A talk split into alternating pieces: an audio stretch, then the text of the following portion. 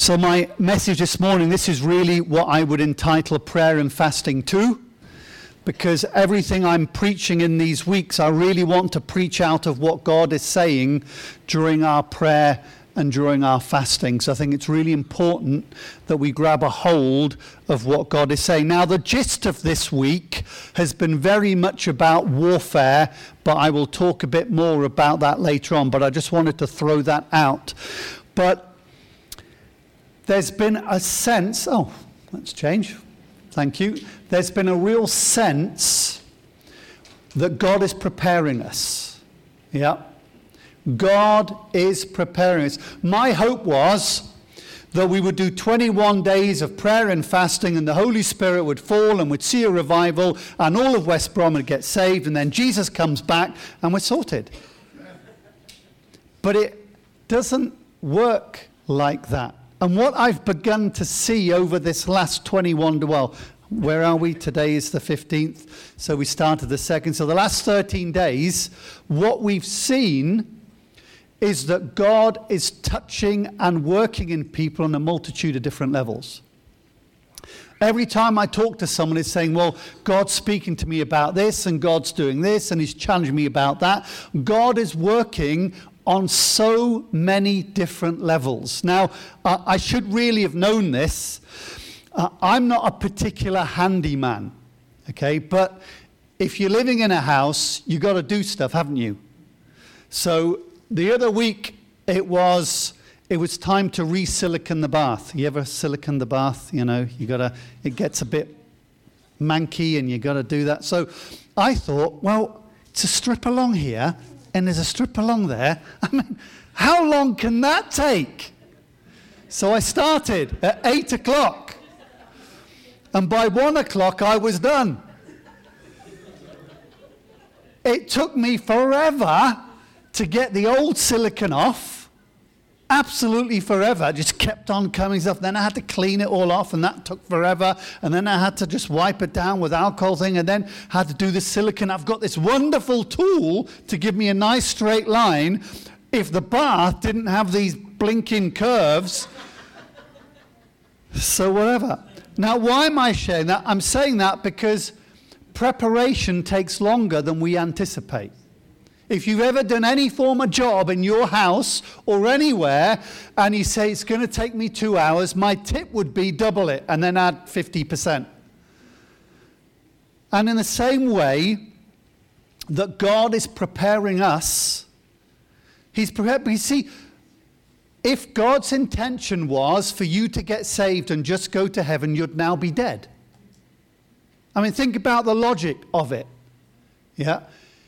If the point was to have your sin forgiven and to go to heaven, then you would get saved, we would shoot you, and then we'd be done. Because we don't then need to live on the earth in a sinful world because it would all be done. But the reason that we get saved and we're here on the earth is because there's a job to do. Outside of that door are millions of people who have got the most horrible life you have ever heard of. If you look at the news, if you read the newspapers, if you watch some of these terrible stories of what people are going through, and that's happening right now. And yet, Jesus Christ came for those people. He said, Guys, you've got a job to do. How many of you want to be baptized with the Holy Spirit? Anybody want to be baptized with the Holy Spirit? I certainly do. But you know, the Holy Spirit is given for us to be a witness. It tells us in Acts 1 and when you you will receive power when the Holy Spirit comes upon you and you will be my witnesses. So the Holy Spirit is given to be a witness to people about Jesus. If we're not going to witness, if we're not going to operate in spiritual gifts, we don't need the Holy Spirit. I mean, we don't. If all we're going to do is come to church, sit in church, enjoy the amazing blessing of being a believer, we do not need the Holy Spirit.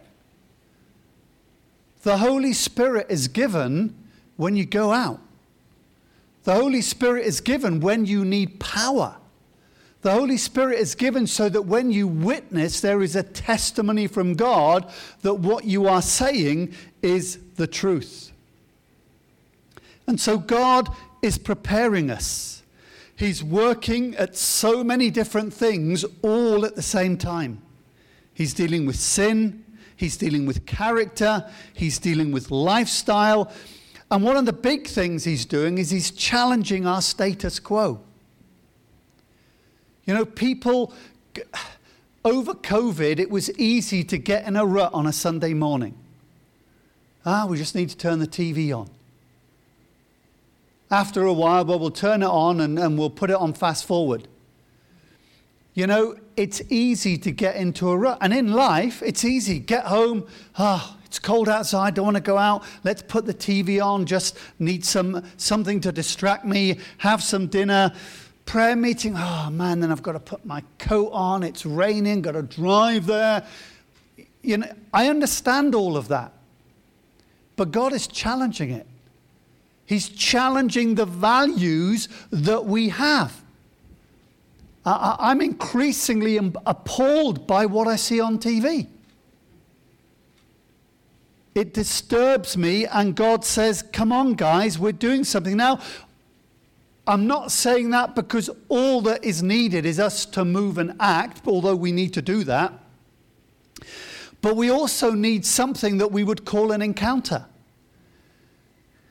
Uh, I've been involved in a lot of discipleship teaching over the years, and my conclusion is simply this teaching alone doesn't change anything.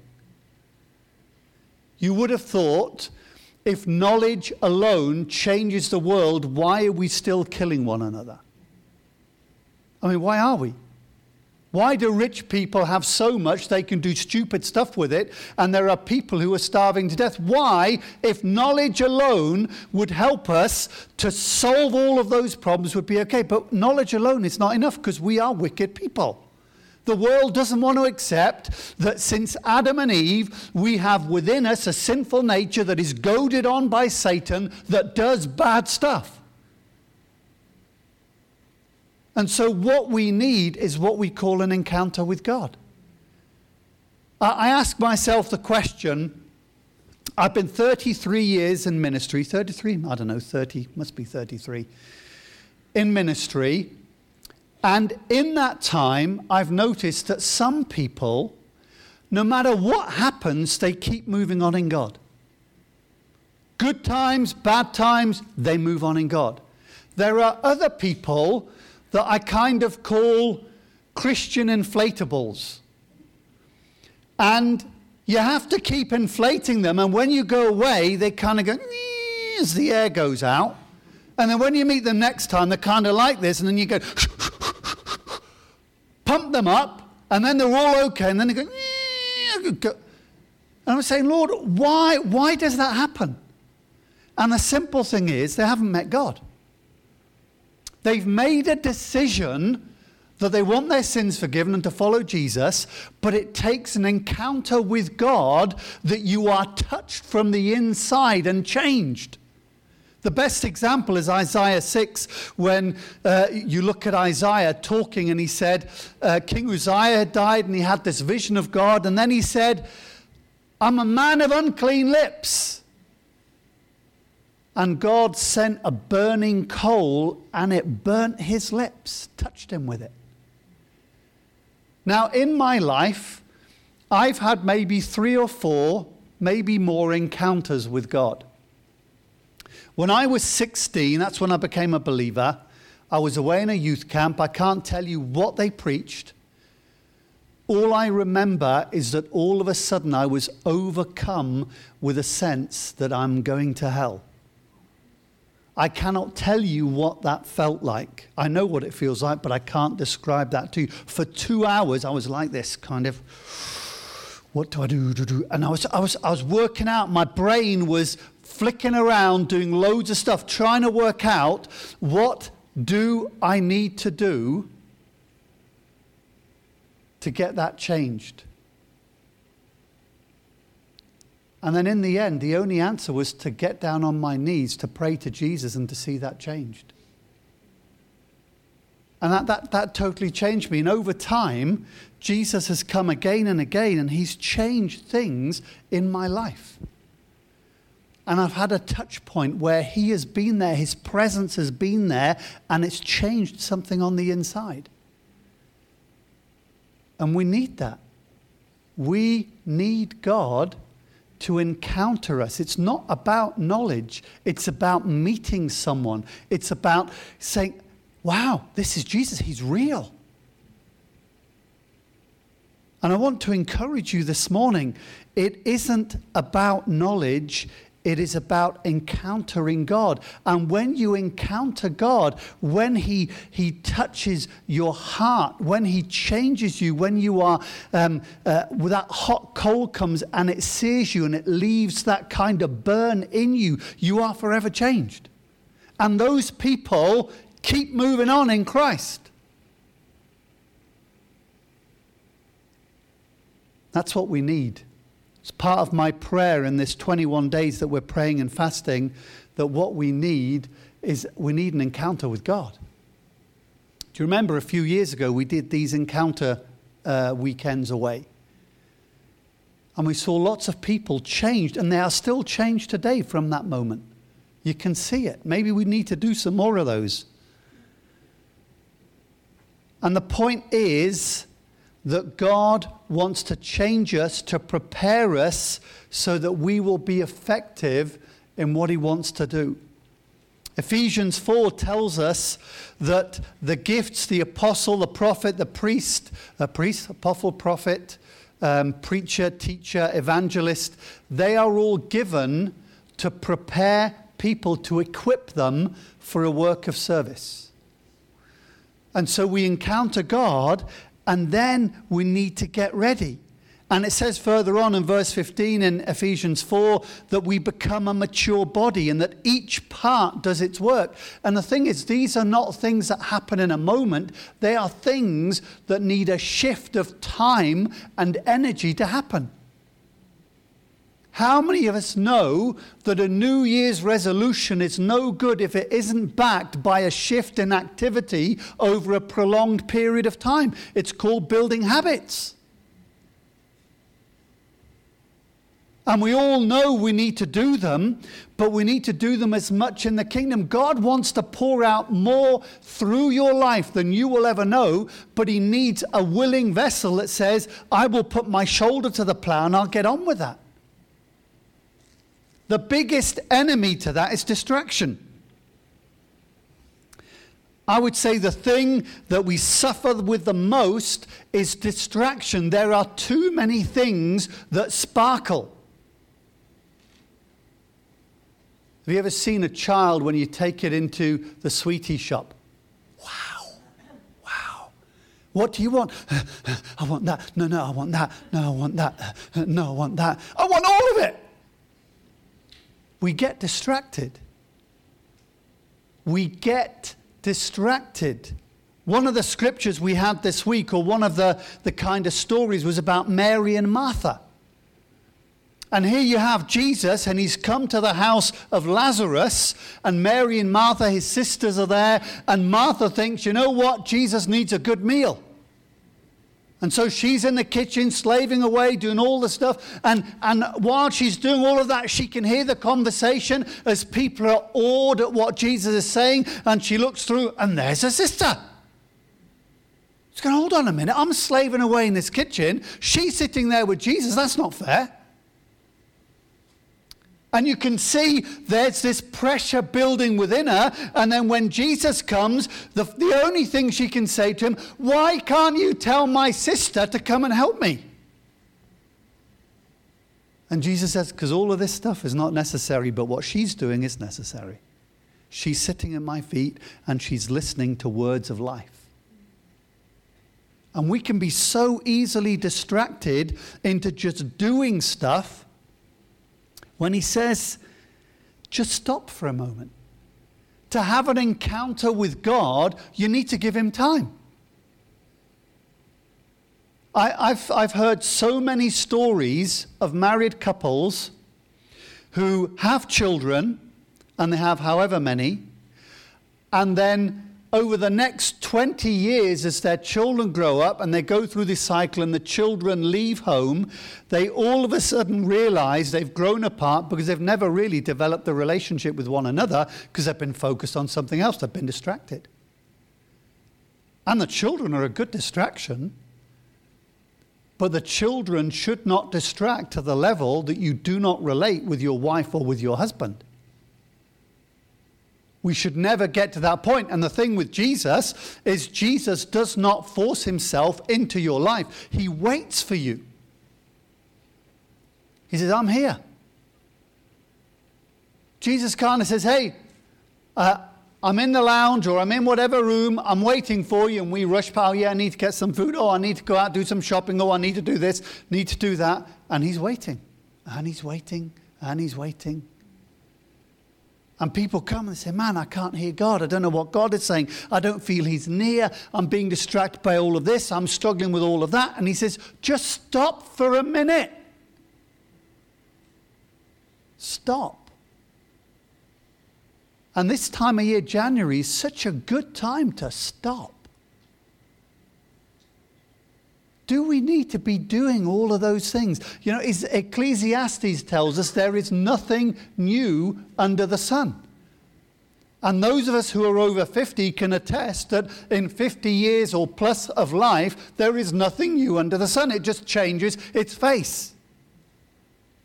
Politicians are the same. Still haven't learnt how to tell the truth. Policies are the same. It's still a struggle to live. We've still got to work however many hours. And you know, there is one time in a person's life when they truly evaluate the history of how they have lived, and that is the time that they're dying all of a sudden people begin to say, you know what?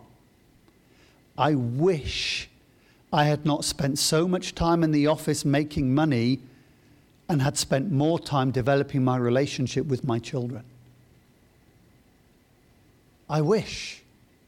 I wish I'd given more time to relationships. I wish I'd spent more in sowing into people than all of the other things. You know, when it comes to the point that we go to glory, all the material wealth in the world means absolutely nothing because you leave it all behind. And I want to encourage you this morning God has so much more for us. And we're in a time of preparation, and He's going to start moving us out in April to do some things. And all that you need is to spend some time with Jesus and He will flood your heart with who He is. He will give you a knowledge of who you are and who He's called you to be. He will speak words of confidence and faith into you that you will begin to stand up and say, I'm a child of God. Because let's face it, we are a product of the voices we listen to. And whenever we listen to voices that say, Well, you can't do this, uh, I've got a friend who's in ministry He's turning 60 this year. And he was told when he was a youngster at school and by other people, you will never ever amount to anything. And you know what? That plagued him for 30 years in his life until Jesus set him free from that. And there are lots of things that have been said in your life. Ah, oh, man, you're a failure. Ah, you can't ever get this right.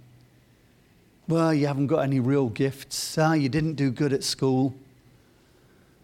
And you know what Jesus says? He says, I don't care about all of that. I redeemed you. And the gifts that I have do not require human ability to do them. They just require a willing spirit and a trusting spirit to allow the power of the Holy Spirit to flow through. That's why, in the history of the Christian church, some of the greatest preachers we ever had were the worst communicators you've ever seen. Smith Wigglesworth had a stutter. Did you know that?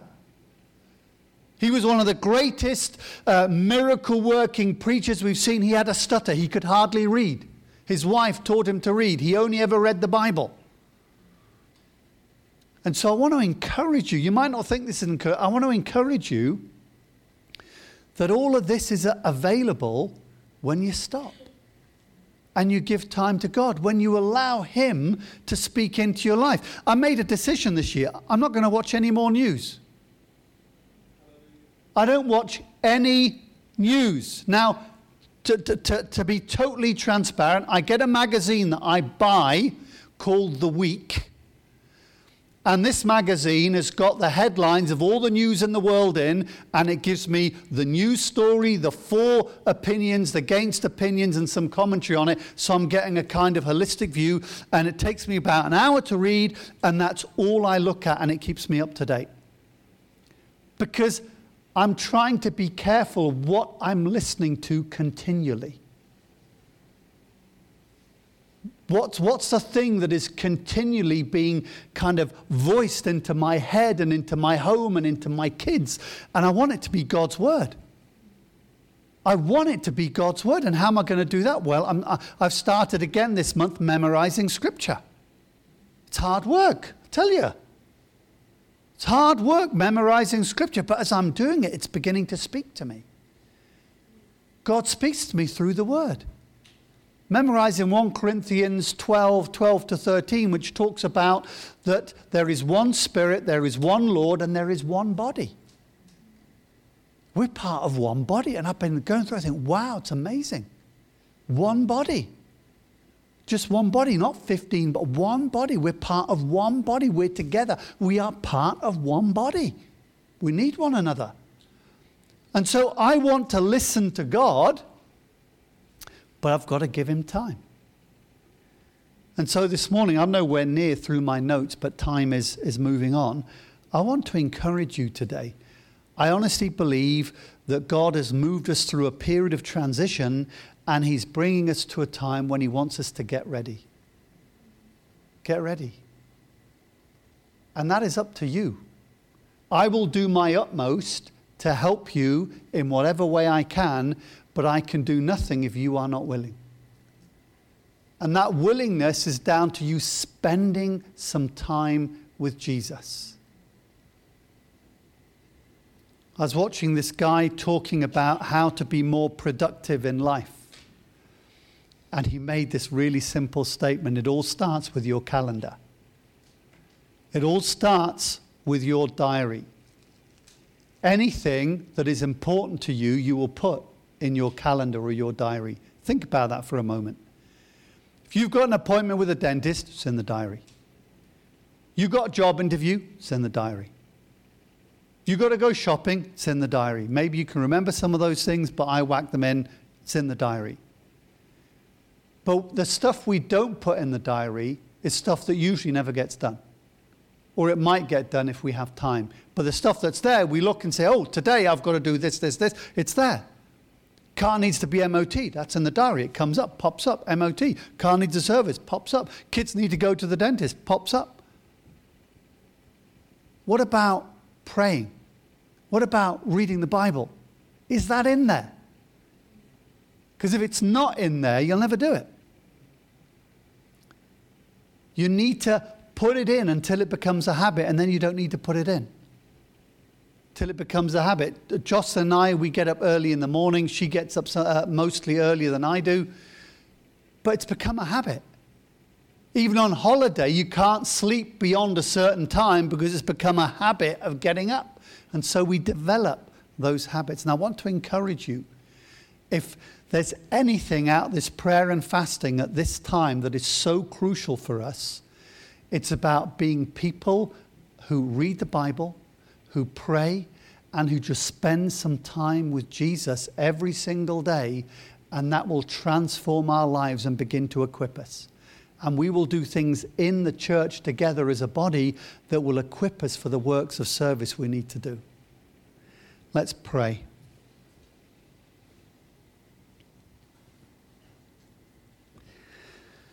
Lord, I want to thank you that you love each one of us this morning, and I want to pray.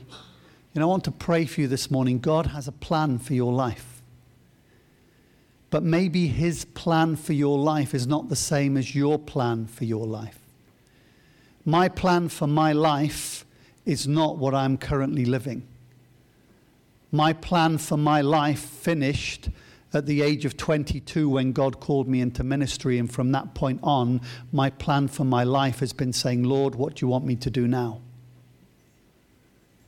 And He has a plan for your life. But unless you are willing to lay down your own plan, you'll never make room for His. And so I want to challenge you this morning. I want you to pray in your heart. If you're earnest, I want you to pray in your heart and say, Lord, I want your plan for my life. I want the road that I walk down to be the road that you, that you have marked out for me to go down. I don't want to deviate off it. I don't want to go somewhere else, no matter how good it looks. I want to move where you want me to be. And so, Lord, I pray for your people this morning. I pray that out of anything that they would understand, it's about knowing you, the living God, and that you love them and that you have a plan and a purpose for them, and that you want to lead them into a fruitful life that is fulfilled and effective because it is the life that God has chosen for us, and it is the best life we could possibly live. And Father, I pray that especially for our young people who will be told so many things as they go to school and as they grow about what is the most valuable thing in life. And Father, all those things lead to nothing, they're all dead ends. And I pray that they would understand that only a life lived in Christ is a life that has purpose, fulfillment, joy, and a good end. And so, Lord, we pray for your people today. Pour out your spirit, equip us, encourage us, strengthen us in the mighty name of Jesus. Amen.